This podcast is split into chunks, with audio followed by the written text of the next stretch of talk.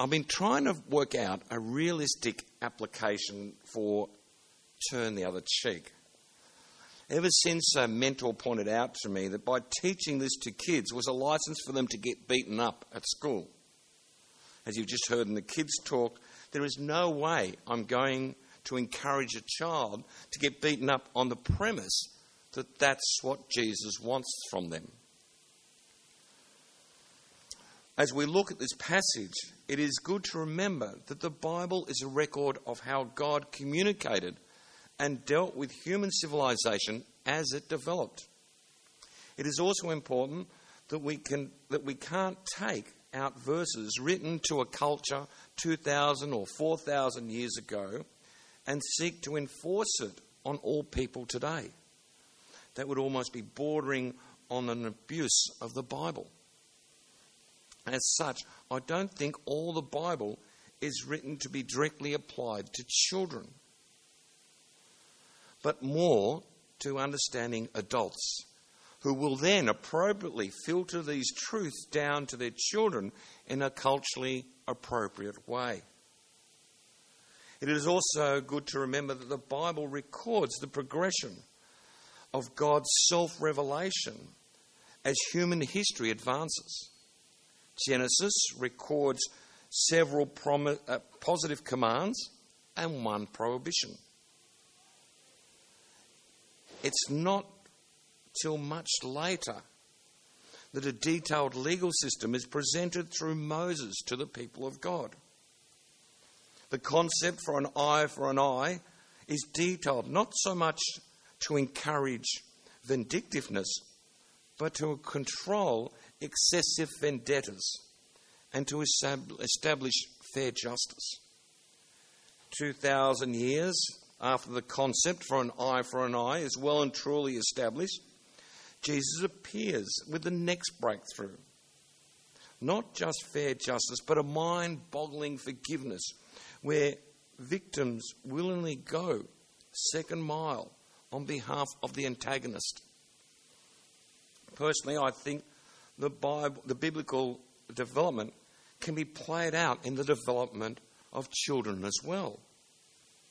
Initially, a basic invitation to explore and develop with minimal boundaries and, and, a, and a more complex system, sorry, as they get older, a more complex system of fairness, consequences, punishment can be introduced. Once the concept of fairness and justice has been established, then would be a good time. I've written here maybe in adolescence, but in my case, maybe just after they turn 60, to challenge them with the concept of turn the other cheek. Which brings us to the issue for us adults, the intended audience to whom Jesus addresses these concepts. Did Jesus really expect us to live by this principle in all seriousness?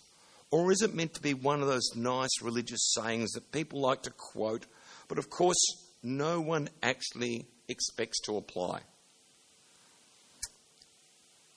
It's not that it's impossible to live by turning the other cheek or walking the second mile.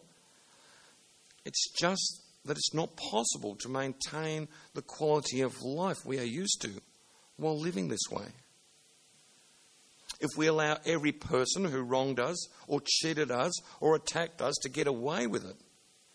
We would rapidly throw away our quality of life, not to mention encouraging gross wrongdoing.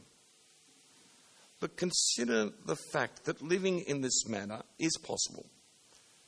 To go the next step and make it a requirement for all Christians to insist on perfection and become legalistic about its application is to do exactly what Jesus, sorry, exactly the opposite to what Jesus intended. His message constantly highlighted the moral bankruptcy of the legalistic righteousness of the religious leaders. They kept, they kept external religious requirements down to the letter, but completely missed the relational care that the rules were introduced for. This is what Jesus means when he says that our righteousness needs to exceed that of the Pharisees. Further, when Christians tend to get legalistic, demand, get legalistic demands on each other to turn the other cheek, the church is certain to head for hurt or even abuse. Now, if we think all the possible applications for this divorce, bad business deals, shoddy workmanship, neighbourhood disputes, defamation, discrimination the list could go on. Society as we know it could not function. We would be encouraging malpractice. We would be encouraging, we would be encouraging abuse. All the things we value and cherish as a society would be trampled in a one way dash for power and greed. This is not workable in a social ethic. So, does that mean, for all intents and purposes, that we chuck, we chuck out this and other difficult to apply statements on the scrap heap of irrelevance? Where do we draw the line between relevance and irrelevance? What is left to challenge and change us? Is faith then simply worship, fellowship, and going out to yak?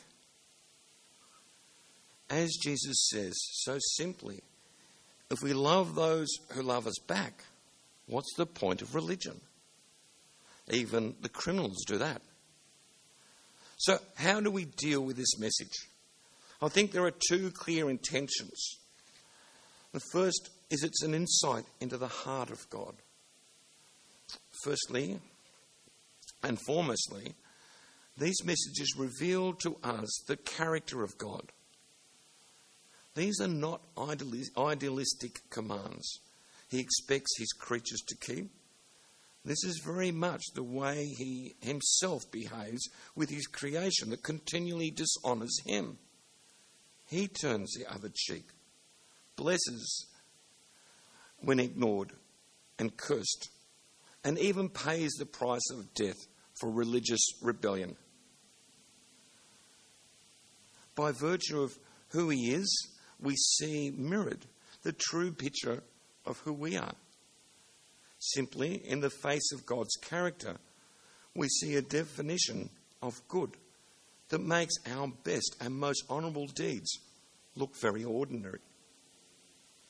I often hear people argue the case for good people.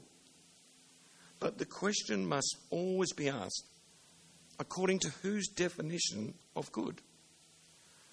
people will say, I don't murder. But as we heard last week, God's definition of anger in the heart is good enough to qualify as murder in His sight. The second thing we see is an invitation to relate to God.